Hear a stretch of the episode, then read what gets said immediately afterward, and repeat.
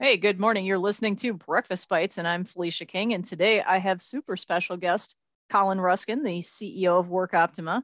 Also, what 30 years of software development experience you have? I mean, just like a font of information in this topic. I don't know about a lot of information, but a lot of opinions. Yeah. Well, opinions tend to come from a, a great deal of experience. So I was talking to you one day, and you were really hitting on some uh, incredibly valuable topics associated with right size software.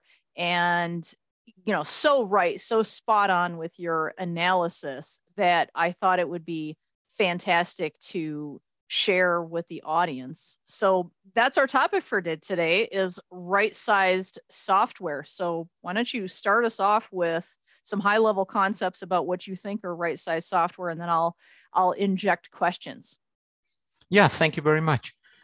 Glad to be here. Um, it's a, I think it's it's it's an interesting problem because it's the problem that I faced as either a a vendor of software or a purchaser of software. And I think if we talk about it, let's even just start by talking about it as a purchaser of software. What I discovered in in various times in my history, depending on the size of the company, you know, looking for let's say a backup solution or a firewall or any piece of technology. Um, is can I actually use it and can I actually benefit from it? And at the same time, what are the minimum features that I actually need to make it useful? And what I discovered is I take backup software as an example. My needs as a small company were no less sophisticated than my needs as a big company. I still had to back it up. I still have to have retention. I still have to have scheduling. I still have to be able to retrieve it. I still have to be able to restore it. But then what I discovered is if I bought like, I don't know, the $69 backup software, many times it had great features, but it just didn't do enough.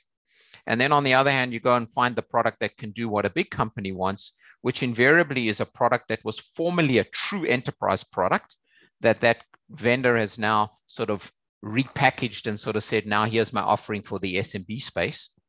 Then you ended up getting something that was so complicated that you almost needed to have like a full-time professional on staff to look after this product. So it's not really SMB, it's still sort of enterprise with a new with a new piece of lipstick on the front. And consequently, you just ramble around inside this thing. You can't use it. You don't really use it efficiently. Uh, even the conversation we were having earlier today, like about firewalls. I mean, so you get some fancy, sophisticated firewall. It ticks a gazillion boxes because it's the enterprise everything, but I lack the skill or the expertise to really be able to configure it and use it. So invariably, I end up with it, using it in open, open, open, open mode, default security meaning open, so that I can actually use it. And consequently, it's actually doing nothing. So there's a real challenge here to actually find software that does what you need with a level of sophistication and yet uh, has the feature set that is actually required because the small business feature set is not less complicated than the enterprise feature set. Well, to that point, um, you know, price point is always an issue. And it seems as though very few software companies understand that they need to have a reasonable floor that you can enter at. You can master that particular feature set, and that they should be modularizing additional feature sets that when you're ready, you know, you've mastered this kind of smaller feature set and that's all you're paying for. When you're ready for the next level of functionality, you should be able to just buy some more licensing from them and they turn on this additional feature set for you. We use some software like that and it is phenomenal in its ability to be flexible to the needs of the organization and grow with their needs as their needs change. But so few software does that. You know, I'm not sure I even agree with that. Um, mm. Like my own experience, we used to sell software like that where it's all these options, right? The okay. problem that I discovered as on the sales side is that the customer doesn't actually understand enough about what they're buying. They say, I need to solve this problem. And then the sales cycle doesn't go through every one of those nuances to be sure that all of these options are, are checked on in the purchasing process. And I think what we've discovered now, just on the sales side is that we've basically turned around and said our products now are all features all the time. Everybody gets everything. The only piece that we're licensing now is the number of users or the volume of traffic or the only metric that the customer can understand. Because what we're trying to avoid now is the converse, which says, I finally bought this thing. And the very first conversation I have to have with the customer says, Oh, well, you forgot to buy the steering wheel and the tires. Well, sorry. I mean, you should have known that. And, and then we have this conversation on day one that says, Oh, you needed the steering wheel and the tires. And the customer says, Well, of course I needed the steering wheel and the tires. You know that. And then you end up having to kind of throw in the freebie. So we've actually gone completely the opposite. And I think now it's just everything is in the box. And I'm kind of, I kind of feel that I would prefer that at the buying side as well, so that I'm not finding out that what I really need is omitted. Um, but I also understand. So I, I think today, particularly as you've moved now to more and more hosting products, more and more products online, I think it's way easier just to license like volume or traffic or usage or CPU cycles or something that somebody can use as a metric and not deal with 26 options that you've got to include and therefore you just don't know what you didn't buy. Well, I can see the the validity and usefulness for both models. I mean, if you look at like Zoho One is a great example of the example mm-hmm. you just provided, which is you get everything and you're basically paying for per user. And if I recall correctly, what is it like a two user minimum? Two or three user probably it, it's very very minor you know they so they've lowered that floor made it so that you can really get in there and uh, the price point is such that you don't have the pressure to feel that you have to use all the features. If you use maybe five features, you feel like you're still getting the commensurate level of financial mm-hmm. value for what you're paying for. Um, the the software that I was talking about, where we're able to license additional modules, you know, those modules are not inexpensive, and and it makes it so that you can utilize the modules that you need in that context for that company without having to buy all the other things so it it gives you a way to reduce the floor mm-hmm. and you're only mm-hmm. paying for what you need now to be fair that software is really intended to be consumed by people like myself who understand the differences in those modules. So maybe that's why it works because the sales cycle is intended at an audience like me. So so you you you you know Zoho is a good example and I don't mean to pitch for Zoho here because I'm not but but I think what's interesting if you look at Zoho is they took I think they know who their customer target market is. They know what the size of the enterprise is. And they said, we're not Salesforce and we're going to come in way below that in terms of who their target market is. Good example of right size. So basically, Zoho says, we've got all this great stuff in the box, but for a hell of a lot less money, you can get started and use the product. Everything's included and switch it on and enjoy it or don't bother, but it's all there. And they understand their, their target market and they don't try and go after, you know, the so-called giant enterprise, as far as I'm concerned. Um, but then you look at another kind of a company, uh, probably don't want to mention their names, but used to be like enterprise backup. And they are, you know, once upon a time, it's probably $20,000 or $50,000 worth of backup strategy and solution, right?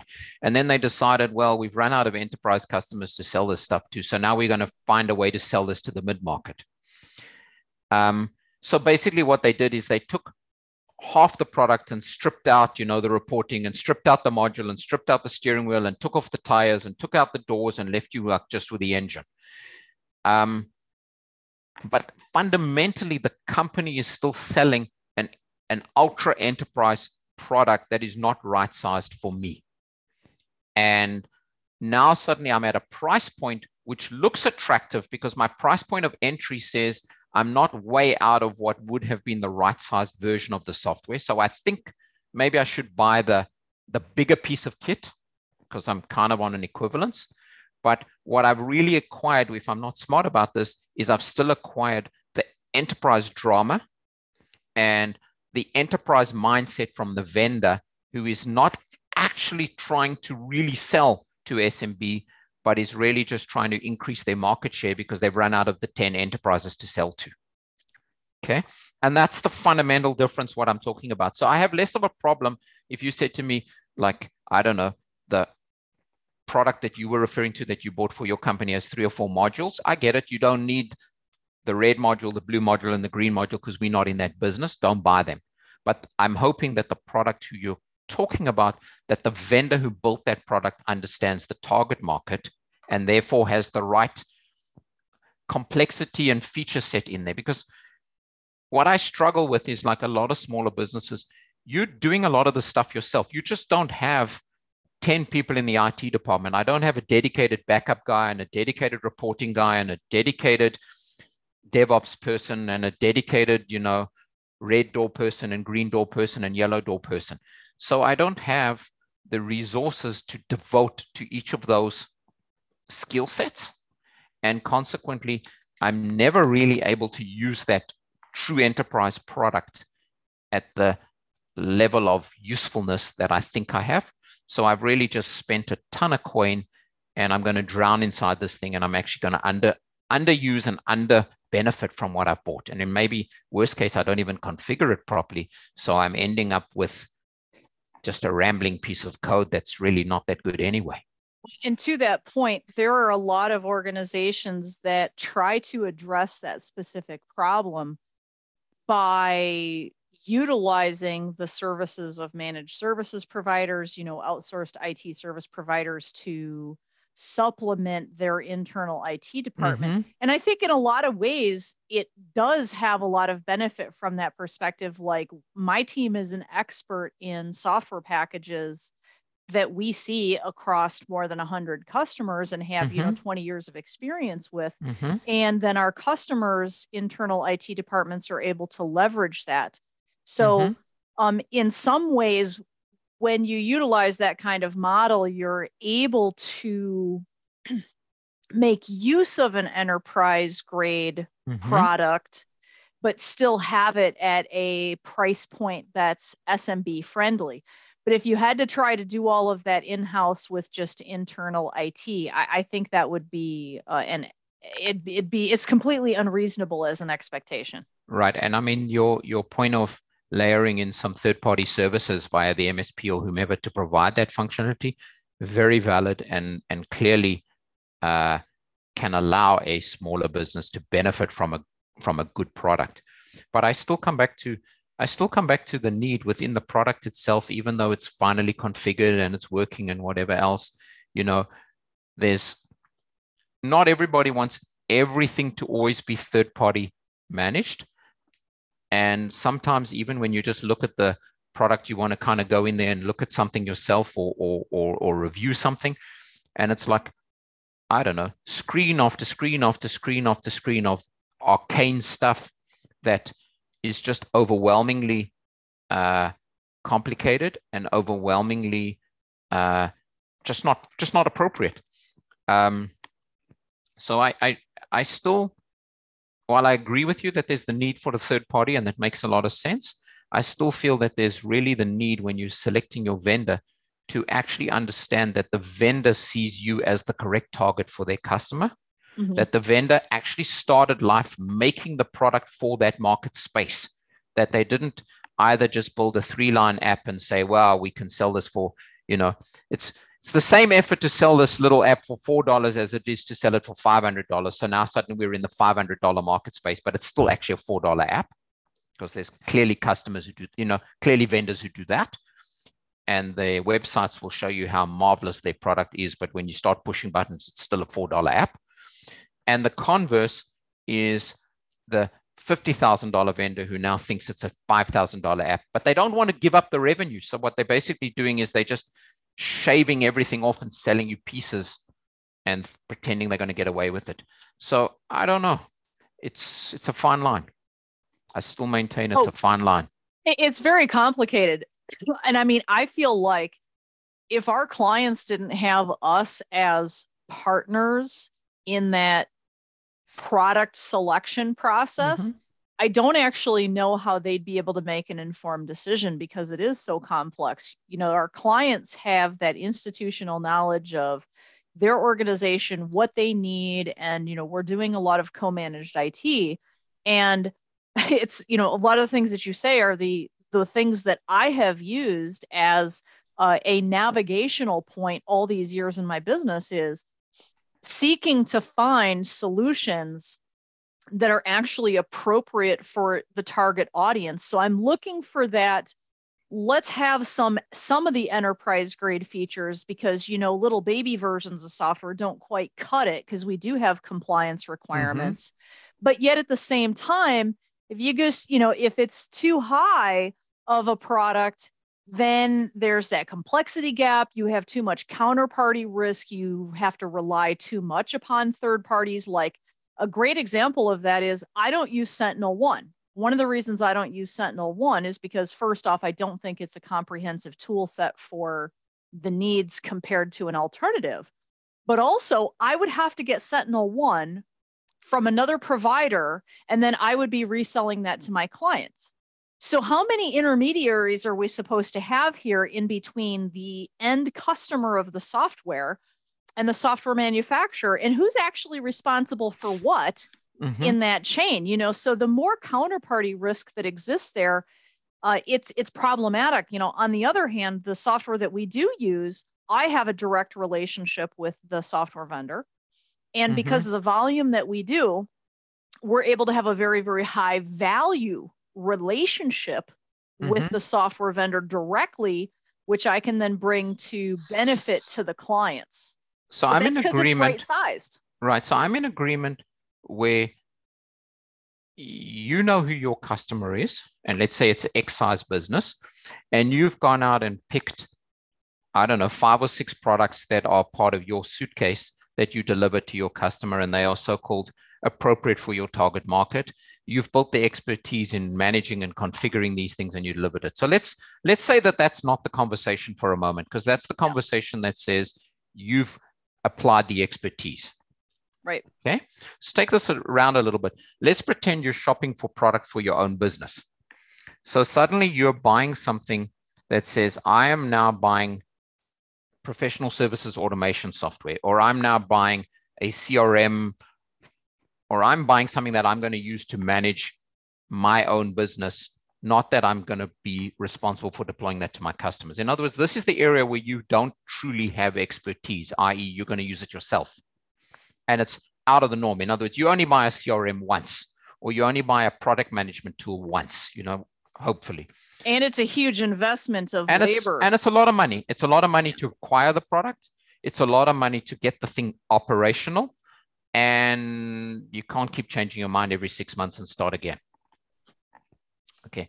So now we're stuck. So now we're not, we don't really have the right trusted advisor who can tell us what to really buy because we're trying to shop. We, number two, have in our mind some preconceived notions of how we want our projects to work, how we want our implementations to work. We have some idea.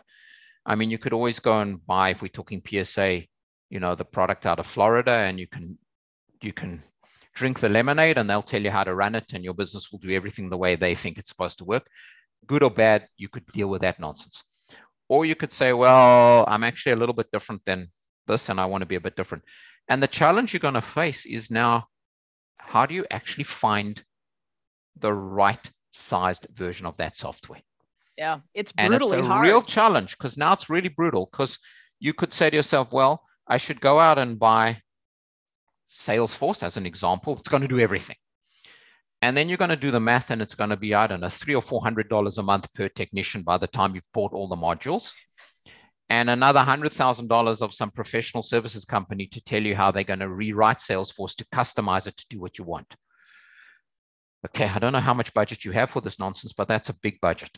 Yeah, then, and it, it reminds me of uh, SAP. yeah, it's going to look like that. And it's a great product if and when you get to the end, but it's just not viable for it's just not viable, right? Yeah. Um, or you're going to say, okay, I'm going to go and buy Act or whatever the flavor of Act is that exists today, which is probably $60 for the whole catastrophe. And you get everything for $60. And And it actually does a hell of a lot, but just not enough. So, you know, if only I could have the sales automation part of ACT in the name and address book, but I need a project tool that fits on the back of it. And then you'll go into the open source world and you'll see 20 million project management tools when you search on the internet. And every one of them will say interfaces to everything using Zapier or some connectors. And you'll be in this world of, I don't know, rolling your own. Well, and then and, you have then you have to hire two full-time developers to babysit all of that.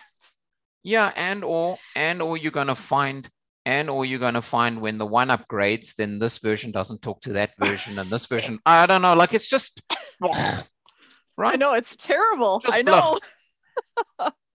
And and the question is how do you actually get to the bottom of this? How do you actually make a decision? And i know personally i can go round and round and round and round and round and round in circles and i can read all the propaganda on the websites and i can tell you now the propaganda on all the websites is outstanding companies do that part so well. You laugh, but that's the reality. That's probably the part that well, they do best. I know I'm laughing because you're so right. and then I can click on the tools and I can download hundreds of these things to test them.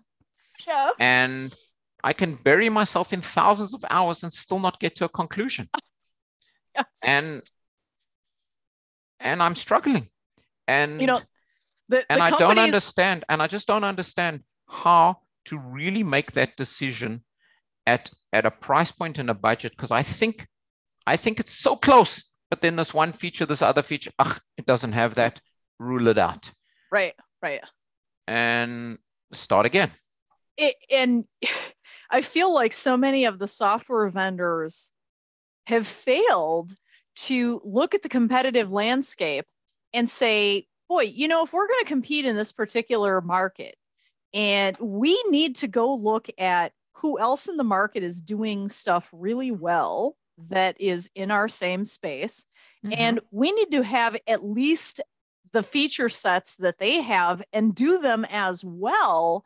And then we should seek to find the things that don't work well in those software packages and seek to do those as well. And then, oh my goodness, let's actually take customer feedback. And even better yet, the thing that I love to do is I love to go into the community forums for mm-hmm. a piece of software before I buy it. Because if you mm-hmm. want to find out, you know, what people are really, really, really thinking mm-hmm. about a software, those community forums are fantastic and there's more and more pieces of you know there's more and more software companies that just have a slack page or they're doing it on discord or something like that and mm-hmm. you can get involved there and kind mm-hmm. of involved in that community and really ask questions that there's no possible way you could ever get answered through a so call the, with a, a sales representative for example so the only way i've reached any happiness in life in this regard is I've I've started telling people, and I know when we were when we were a software vendor and we're being evaluated, and or and or we're and or I'm trying to buy, I try no longer to look for the features because I get lost. And you know, everybody's got a cut and paste, everybody's got copy, everybody's got templates, everybody's got steps. But I can tell you now, you know, stand on your head and blow bubbles to use their cut and paste. Click 14 times on this page to be able to use the template and click 19 times here to find out where it works. But nobody's going to tell you that. So the only thing that I've done now is I've tried very hard to write down the, the use case steps. In other words, I want to see how you build the invoice. I want to see how you actually transact. Yep. Okay. And then I've tried to run the transaction through the product because it's yep. and and I've tried to do that. And I've also asked customers, I think if you're evaluating us, don't ask me stupid questions like, can you cut and paste? Can you reverse? Because it's it's not relevant. Because I'm never going to tell you, no, I can't. Right? Because nobody's going to say they can't. And RFPs that ask you, you know, can you cut and paste are just the most asinine, useless RFPs. So I've I've got to the model now that says write down what the transaction is. I want to be able to do the order, update the invoice, create the customer, bill the customer. And I've asked the customer, I've said, okay, now I'm going to execute the transaction in the so-called demonstration or test.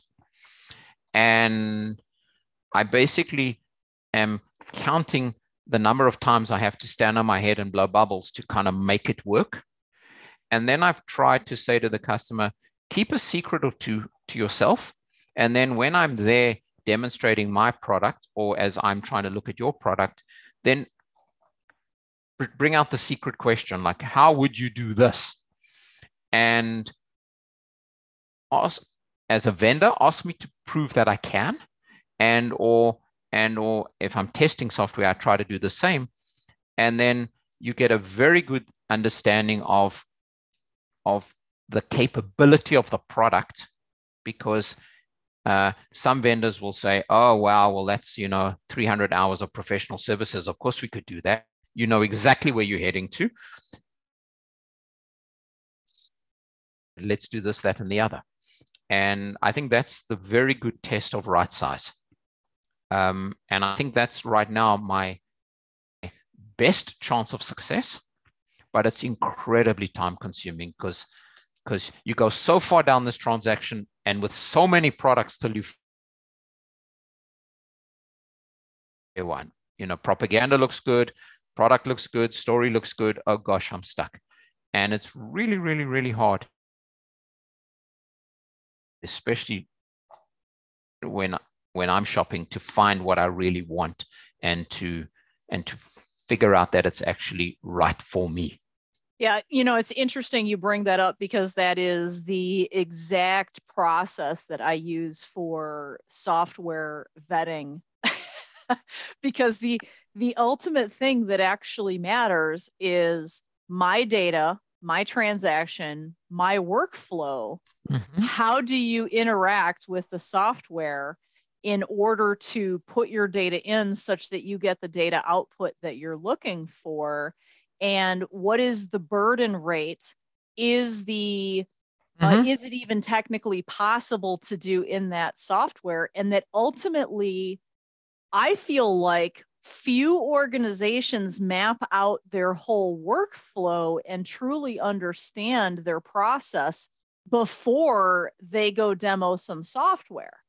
And there's too much of them trying to like software companies trying to shove people's processes into whatever the software company's workflow is as opposed to saying you know look you can interact with our software in these various ways and it's agile to your particular workflow you know you can input the data in these ways and you can also output it in these ways and ultimately you know it, it's just a much more mm-hmm. flexible mm-hmm. more satisfying mm-hmm. product as, as a result of that mm-hmm. and mm-hmm. um, in so many ways i i feel like there's so many software packages that could be better if there was more opportunity for an open dialogue between customers who are able to effectively articulate usable feedback mm-hmm. to the developers and that the developers are interested in hearing and that the management is also interested in uh, hearing that to make the product better. And, uh, and now you open up another can of worms. So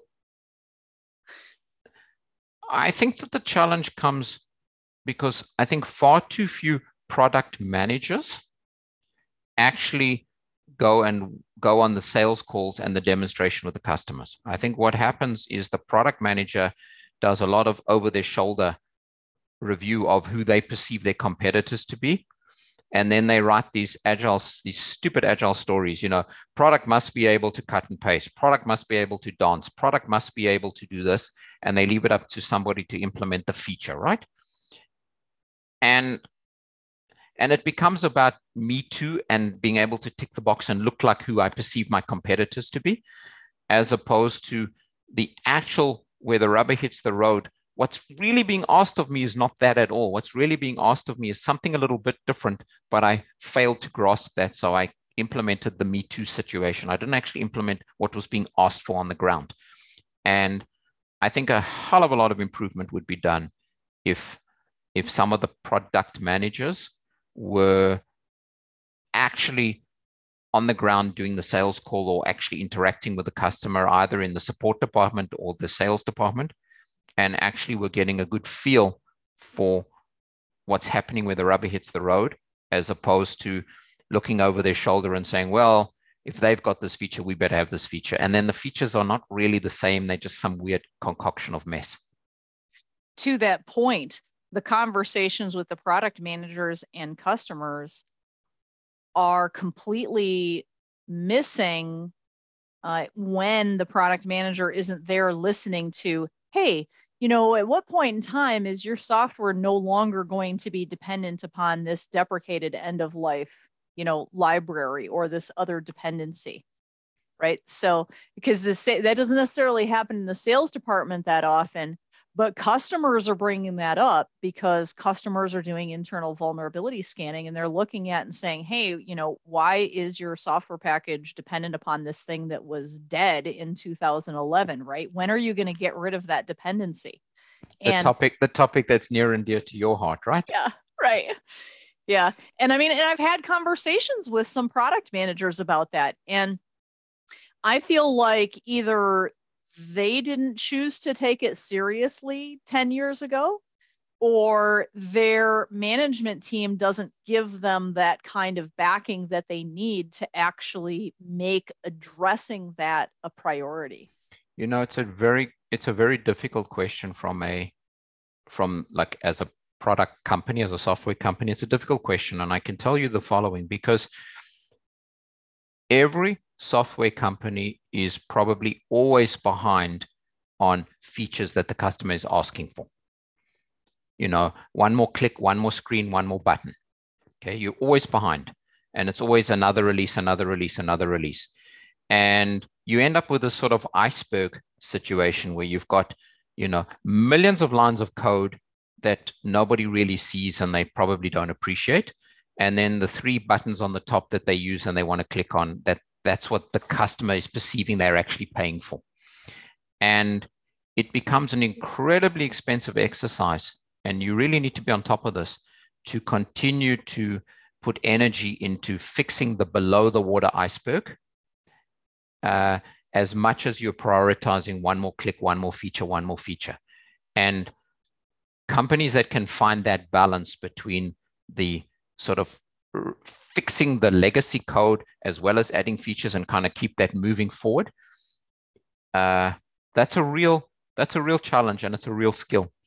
And i think sadly many companies just find it very very difficult to keep updating the sort of the legacy portion of the code because they just it's kind of working it ain't broken nobody's crying about it until they cry. And and I'm being marked on the three more clicks I have on the front end, which is where I'm being which is where I'm being evaluated, and it's a it's it's it's a real it's a real problem that affects this industry. It's a real real it's it's not being solved by anybody to be honest. Well, so you know, I mean, you, you just brought up a really salient point, which is that if the customers would start to demand security as the top priority feature and probably security validation, third party security assessments. If these were mm-hmm, mm-hmm. questions that they were asking for, I feel like uh, the priority, the priorities would have to change because 100%. You know, 100%. So, so the problem also lies with the customers not being uh, cognizant of the security implications? Well, you know, back to the very beginning topic of right sizing, I think, you know, when you're buying the product the first time and you're trying to buy it for yourself for your own use, eh, you know, there's there's just so many parameters. Number one, is it actually going to work? Number two, can I actually live with this thing? Number three, will I actually ever be able to really configure it and actually make it do what I need it to do? And I think those topics seem to come first. Because I mean, I have nothing to discuss if the thing can't even do what I want. And then I think that very quickly starts to cull the herd because there's not a, you know, I don't know, back to whatever you're shopping for right now, when you really get down to it, although the Google search will tell you there's 300 companies that provide this feature, when you actually start down to get there and you found the few that actually work the way you want, the herd is getting quite thin quite quickly. And the question is, is can you find in that herd the few that have not only got the clicks and features and functionality, but now can you add this dimension to the problem, which says it's actually properly executed or properly built or properly done. And and it's difficult. And then I think in another peculiar way, and maybe we're not even going to agree on this point, but in another peculiar way, a lot of companies have acquired code and product and code base through acquisition. Mm-hmm. And it, not everything is even written, you know, not every company has written everything and, and incremented it, but they've acquired stuff. And over the lifetime, the skill set came and went from the business, but they've still got this legacy piece of product, right? And funnily enough, ignoring the security implications, this piece of product actually works really well, and there's a lot of customers on it. Um, and they've lost the they've lost the knowledge base as to how they actually got there and what this thing actually does. And there's a huge resistance to taking the risk to actually uh, building, fixing, and changing. And they kind of just keep milking it for whatever revenue they can get out of it, as opposed to re, I don't know, rejuvenating or inventing or starting fresh and doing something new. And uh, again, it's it's it's part of this. It's part of this. This whole problem is who, you know, what is this vendor's real? What is this vendor's real story? And who is this vendor actually focused on selling to? And who is this vendor actually focused on taking care of. And by golly, we're back to square one. It's it's so hard to actually figure out facts from fiction.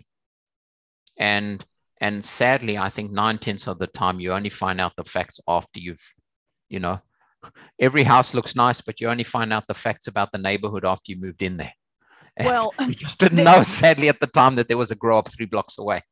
Well, this is where I mean, I I have had the greatest amount of success that I have had has has been in terms of forums.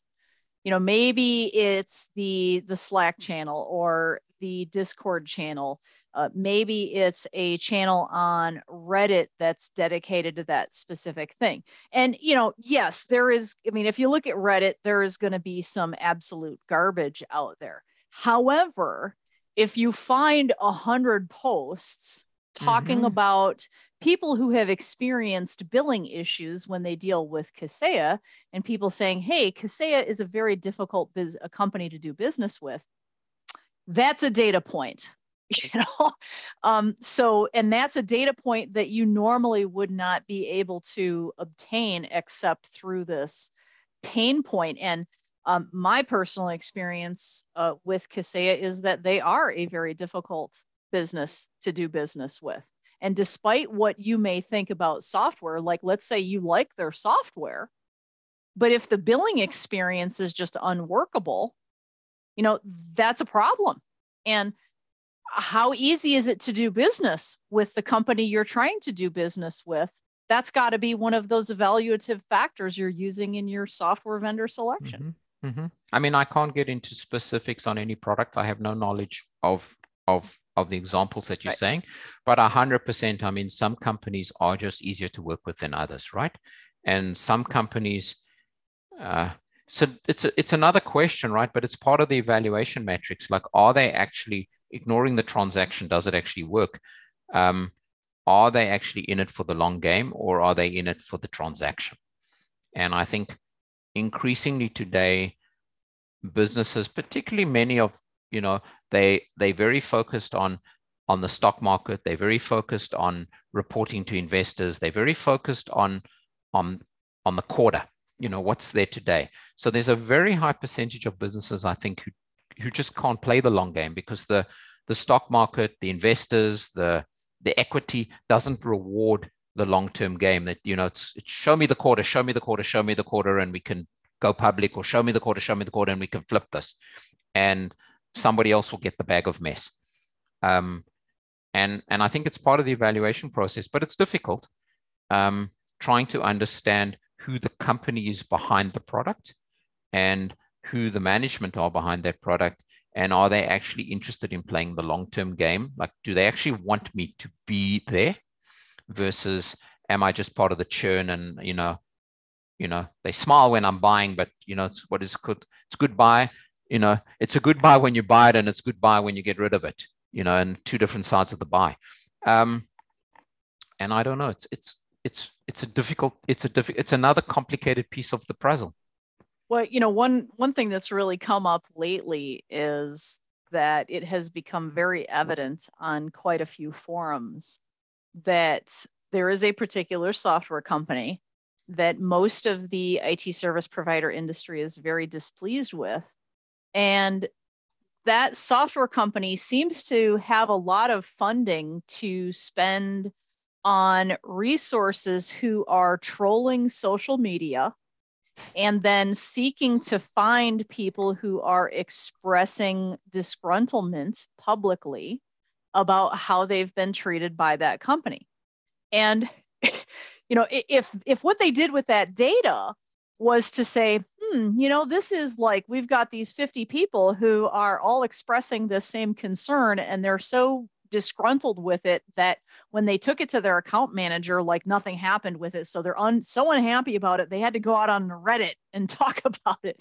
You know they're not taking that data point and saying hey let's do something about that let's fix it. No instead instead what they're doing is they they are employing people to go find out who this person is and to go call the company that that person works for to go talk to their boss to go berate them and harass them. And i've seen this happen. I haven't well, been on the receiving end of it thank god but you know. Yeah well well i mean you can you know you can ask countries that put like a blanket firewall that says you know we cannot get international news in this country. We cannot censor everything you know some eastern bloc countries or whatever. And yeah, I mean, for a while it works like that and you can fight the news, but eventually the truth comes out. And I think to your point, it's just kind of a fool's paradise. I mean, either you're going to fix the problem or you're going to kind of always pretend that it doesn't exist. And I guess at the end of the day, it's probably cheaper long term to actually fix the problem. But it's, yeah, but it's, it's definitely in the short term not cheaper. In the short well, term, it's easier just to put a restraint on and scream and shout and get everybody to shut up but I don't think that solves the problem. But again, but again, we're back to the problem of of right sizing the product and trying to understand, uh, trying to understand who you're dealing with, and it's right. really really difficult. And again, the more I look today on the internet or whatever, you don't get a feel for who the company is. What you get a feel for is, you know, they've got a a very expensive website. They spent a lot of money doing this. They got slick marketing. They got a automation platform. When you click the button, you're going to get hounded by email for the rest of your life. They got that part figured out pretty good.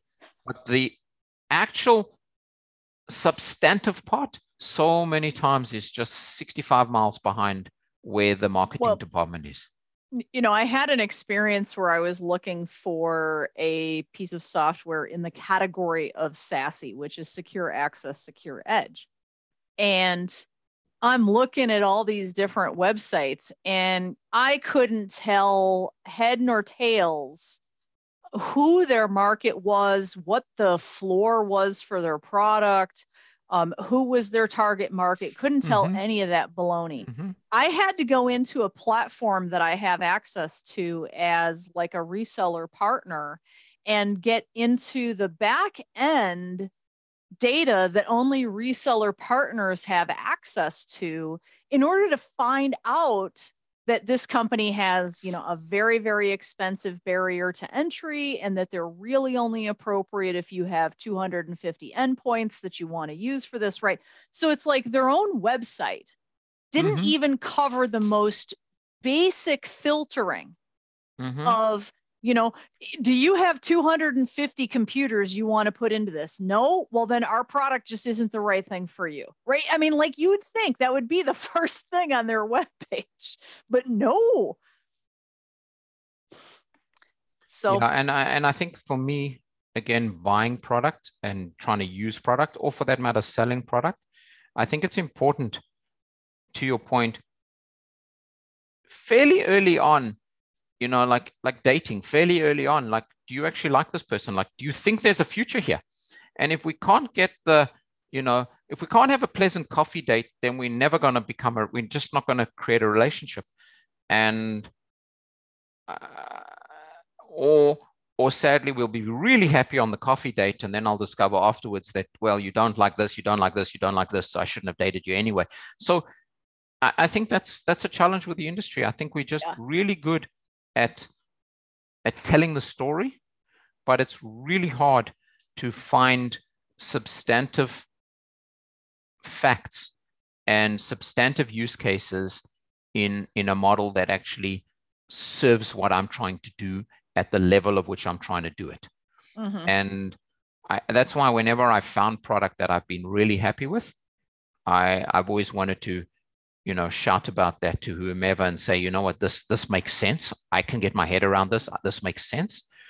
And you know, I, I kind of almost think that that makes sense to do that as a way of describing uh, where you should be. And that certainly doesn't mean that I should just be buying the product that 99% of everybody else bought because sadly I don't always agree with that as being the right choice. You know, just because everybody else bought product A, that's not necessarily going to suit me. I don't know why I think like that, but that's just my contrarian head. Um, I don't think it's a contrarian opinion. I, I, think it's that you're actually engaging in critical thinking. There's way too much herd mentality that goes on. And I encounter this in my industry where people are like, oh, you know, you just got to go buy SentinelOne. It's like, I don't have a problem with SentinelOne. I don't think SentinelOne has all of the feature set that I require in the technology stack. And if I have found another product that actually has more features and is easier to have a relationship with the software vendor than SentinelOne, then maybe that's a better fit. And that doesn't make mm-hmm, me mm-hmm. contrarian. Mm-hmm. It means that I've engaged in critical thinking about what's actually the right fit. But I started with a requirements definition, which is, you know, what we talked about a bit of before, mm-hmm, which is mm-hmm. look at what you're actually trying to get the software to do for you. Mm-hmm. And then you're if you're going to evaluate the software, it should be saying, this is my workflow Mm-hmm. And I'm going to try and take my workflow and put it through the software and see how that works. Um, I got a new payroll provider recently. And I was in this meeting with the payroll provider, and they're like, Well, this is how our system works. And I'm like, Well, that ain't going to work. you know? So I'm like, Look, this is how we do stuff. Isn't there a way to utilize your platform so that we can continue to have our business process, but we can still use your platform? And yes, we worked out a way to do it but it's like uh, you know you have to start with that business process first and it's yeah. that doesn't make and it contrarian no and i think that's where i'm that's where i kind of started this is which sort of says you have to be able to describe the process as best as you can and you have to try and execute the process as best as you can not be beguiled by all the noise and then see how many clicks it actually takes to execute that and how many clicks it actually took to configure this beast to be able to get to that point. And if you can get those two things kind of uh, on a parallel, then you've probably got a good chance of success. Mm-hmm. Um, and and then I've got the other the other beef I've had over the years too is where I was actually very happy with a product, which is a kind of a stupid product pro, uh, uh, situation where I was really happy with the product, but then the company whose product it was decided that they needed to go upstream. And it just became overwhelmingly complicated because they took what was fundamentally not uh, something super complex and they added so many bells and whistles and complexities to this thing that it suddenly became some obscene monster that I just got left behind uh, because my use case didn't really change, but I guess they wanted to go upmarket, like massively upmarket. And they apparently and, failed to realize that they should have maintained the base product and they could have added the new product as something else. Right. Probably. Or so they were a- adding features in response to their customers and I just wasn't atypical and you know my needs just didn't evolve. Um, and I, I I mean that's maybe true because you know what I was doing with the product on day one, I still just needed to do it, you know, on day two and day three and day four. I didn't need to change. Um, but each time I upgraded from their product V1, V2, V3, because you have to upgrade, um, they just went on a different direction. Eventually, I just was lost. I don't even remember what I was trying to solve with this product anymore. It just became so foreign. So you know, there, there's two companies that I know. One is uh, a cabling company, and another one is a window and door installation company. Mm-hmm. And those two companies have been around for at least 20 years. And approximately 20 years ago, they decided to build their own software platform. And when I talk to the owners of those businesses, mm-hmm. they have zero regrets for all of the time and energy and money that they've spent on software developers to build a platform that they own they design they control the feature set on they control the software development lifecycle you know they control the direction of that product. And through that elimination of that third party risk management process uh, they are so much more satisfied. And i think the part that they kind of struggle with is the security side of that.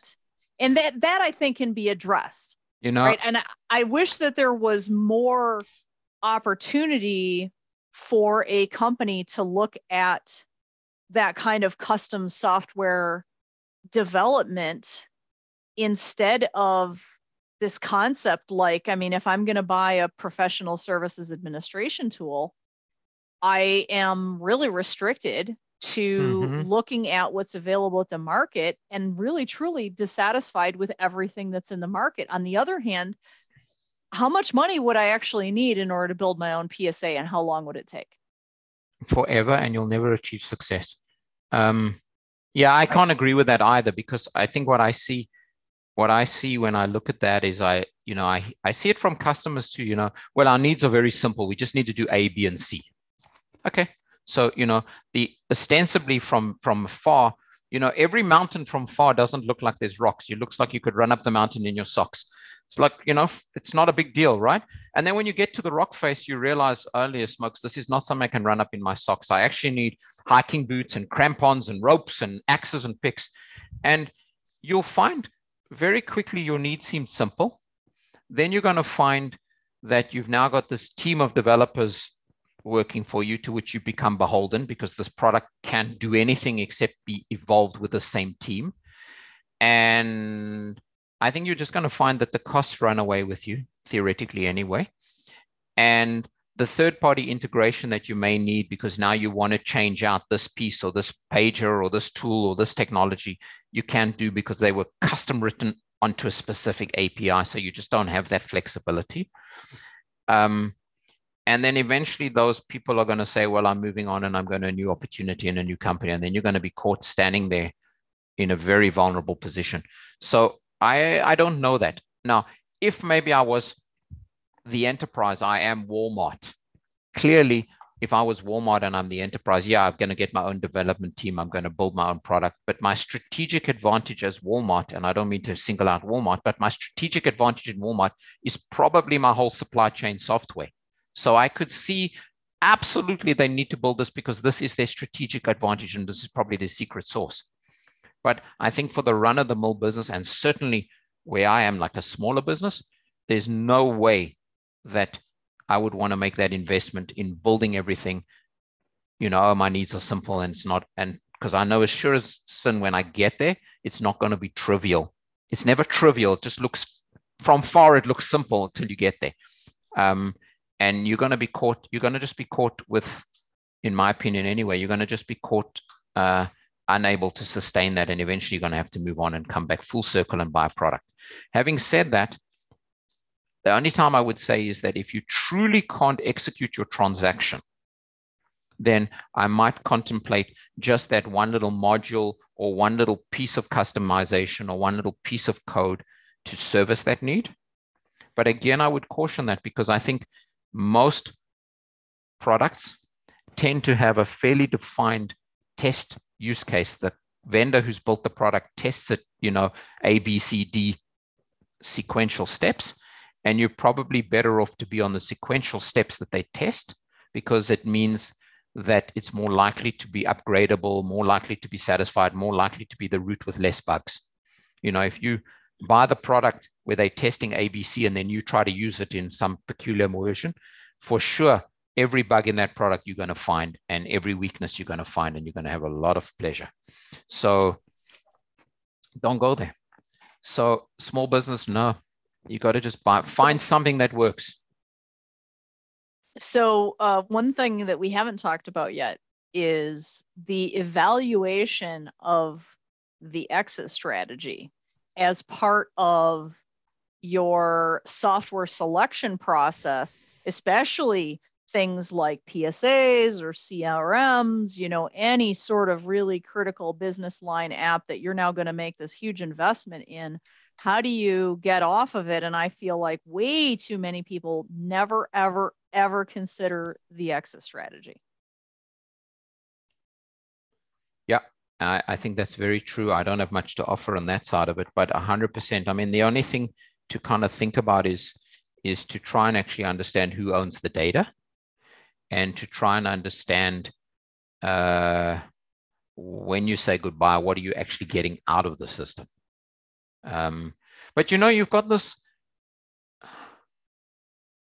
we've kind of become conditioned in a peculiar way. Like, for instance, you go to Facebook and you upload all your pictures.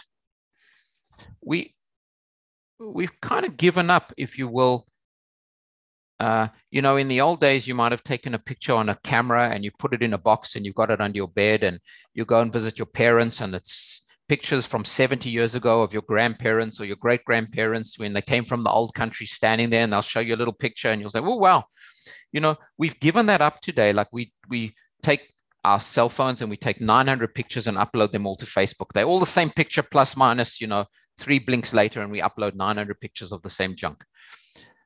Um, but we haven't asked ourselves how we're ever going to get this back down.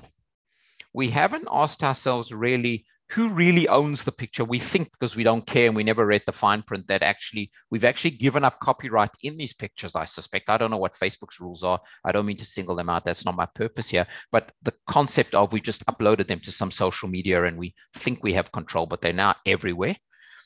Um, how do and we? What are they going to do with that content? Right? How do maybe... we actually maybe yeah. you didn't approve of what they're going to do with the content you may not even never know the internet is such a big place you wouldn't even know where it went so so how do you actually ever get out of that system i don't think we even think about that i don't think we've ever thought about what's the real uh, like will i actually ever want this thing 70 years from now will i want to be able to show my grandkids or my great grandkids this picture and we've lost that and i suspect that we're making those kind of transient social media paradigms. And I think we're making that in many, many other situations. We've become accustomed to sort of saying it's transient. I'll just put it there. They'll look after it. And I don't really, I don't know, they'll look after it.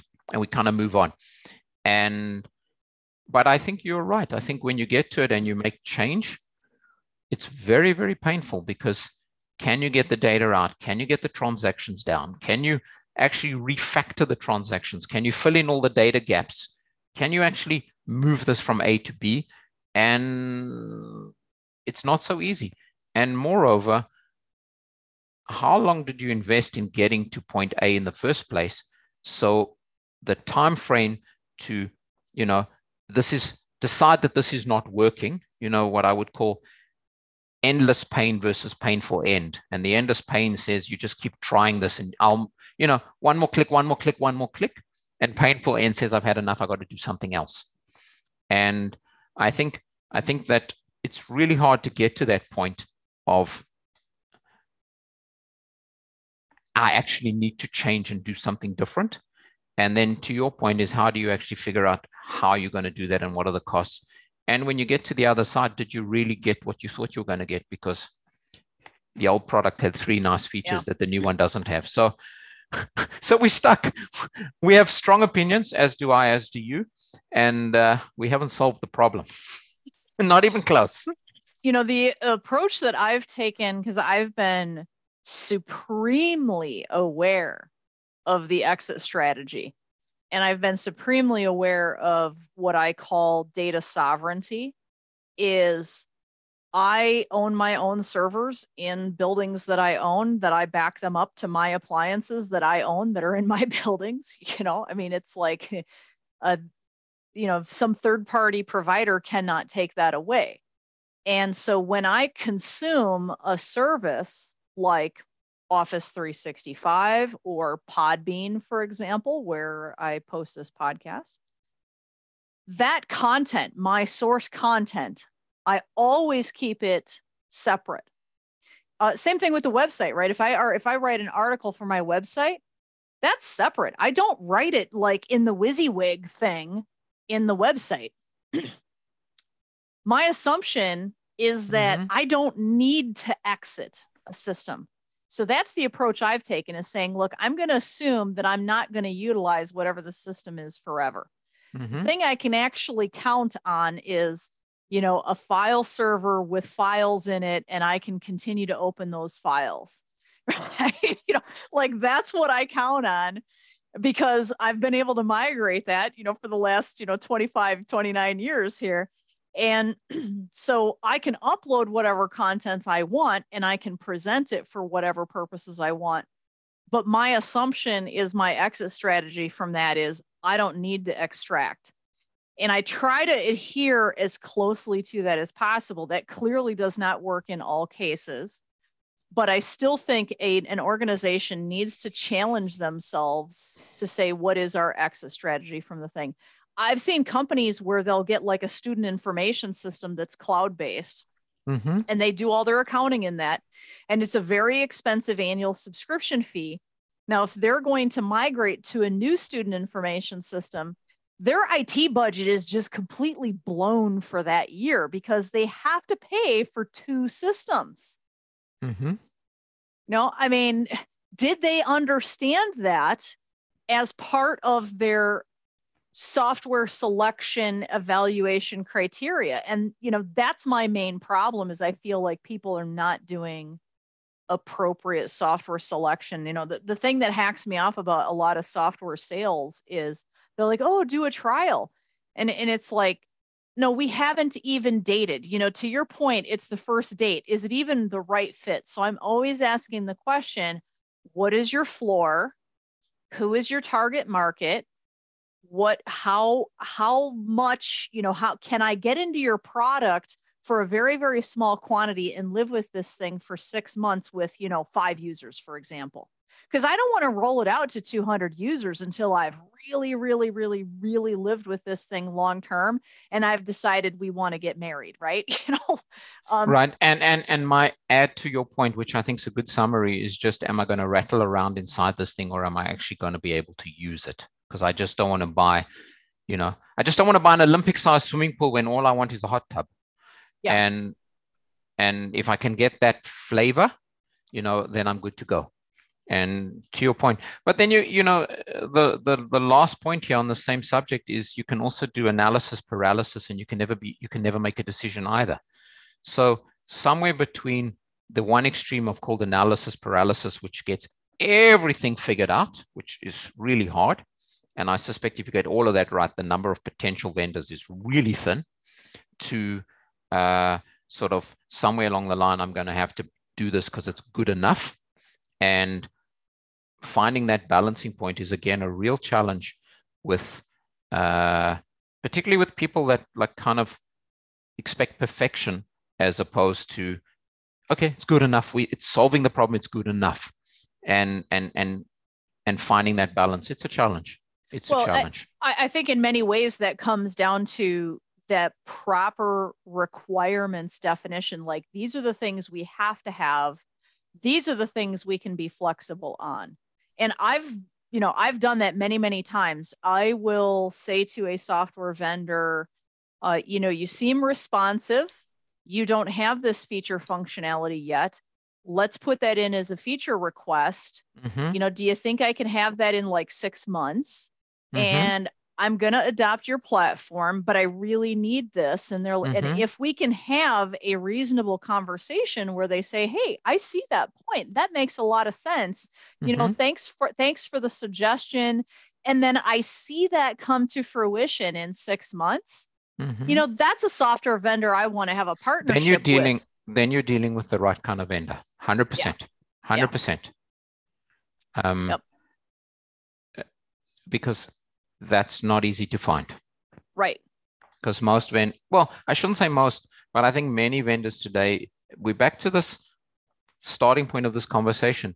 They're either hiding behind a website and you can't really find out who they are and their immediate response is well our pricing's on the internet. It's $29 a user. Download it and try it. Well whoop-de-doo. How many times am i going to download and try it?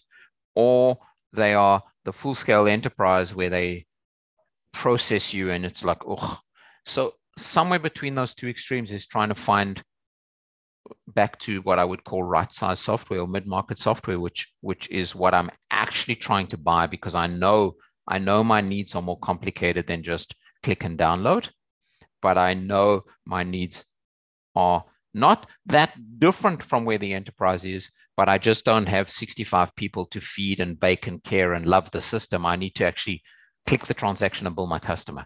So well, so finding that paradigm is is really what we're talking about. And well, I think and that comes down it comes down to executing the transaction and seeing how many clicks I had to do. And there's only just so many things you can buy for forty thousand dollars a year before you don't have any Finish budget buying. left. yeah, know? especially mean, if it didn't turn out to be right. Well, it's pretty astonishing how many things are actually in the market that it's like, yeah, 40 grand a year. Like that's the baseline cost. It's like, come on, who is your audience here, people? You know, my goodness. And don't get me started on some specifics, but I've I spent a lot of money on CRM type solutions. Uh, one or two products, you know, they were the best in the day. Oh my goodness. The amount of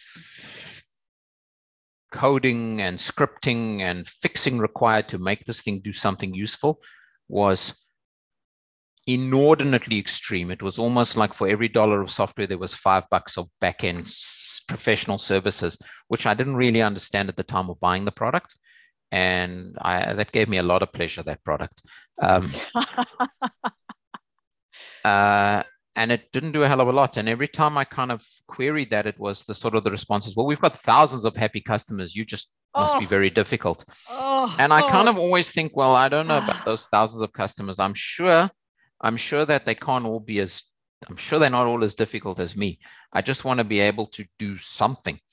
And uh, I didn't get the warm fuzzies. And, but I had spent, you know, at that time, you know, tens of thousands of dollars on this project because, you know, I got talked into buying the right thing. Um, you know, I thought, okay, this time I'm not going to cheap out. I'll buy the right thing. And man, oh man, did I drown in this mess. Um, and eventually we used it for nothing and we basically just threw it all out and I just had to lick my lips and say, I'm sorry. Um, yeah. Well, the whole, this, this whole argument, anytime somebody says to me as a retort to a valid concern that I have brought forward. If they say to me, Oh, we've got all these customers, the blah, blah, I, I'm like, I don't care. I don't care. The rest of those people could be asleep at the wheel, and I could potentially be the only one paying attention. What they're doing for their business and their use case, and how much they're paying attention, and how happy they are or are not with your software, I don't care. It's completely irrelevant to this discussion you know, I'm your customer. I'm trying to use this software in this way. Either you agree that I have a valid concern and we can talk about it like adults or not. you know? Yeah. I mean, you see that too, and we're probably getting to the end of this conversation, but I think you're seeing that too, where I see, you know, they put like all their logos of their clients. And and then when you sort of say, well, you know somebody the other day is showing me a product and they've got like a big brand icon on their website in, trying to explain to me that this big brand is you know relying on their product. And then i so and they keep dropping these words. So so can you just tell me at that brand where exactly in that organization are they using it? What are they actually doing with it? And it comes out you know it's three guys in the download room somewhere and now downloaded it and used it and clicked on it. Well you know it's not actually that company using it it's two people in the back office somewhere who fiddled with it, or it's being used in some little satellite office or something. So yeah. it's it's it's it's again, yeah, it's again trying to understand the propaganda because these websites yeah. and the marketing propaganda is just infinitely greater than yeah. than the delivery and the capability of the product.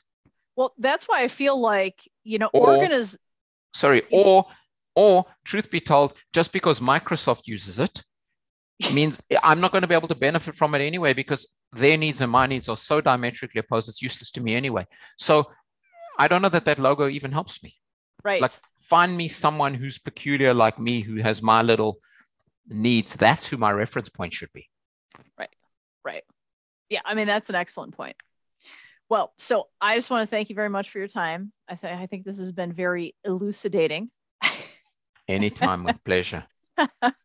and next time we'll solve the world's climate change problems. We'll boil the water and we'll stop the polar ice caps from melting. I don't know what we'll do, something.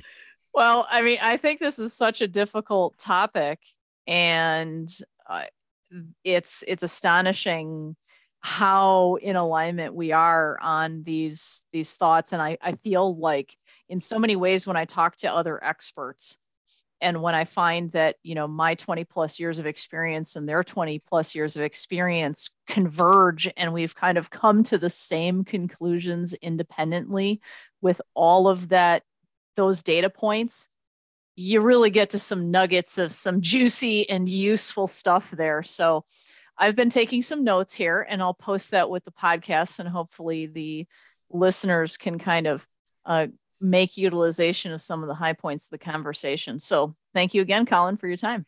You're more than welcome. You have a great day. Thank you so much. Yep. Take care. We'll talk again.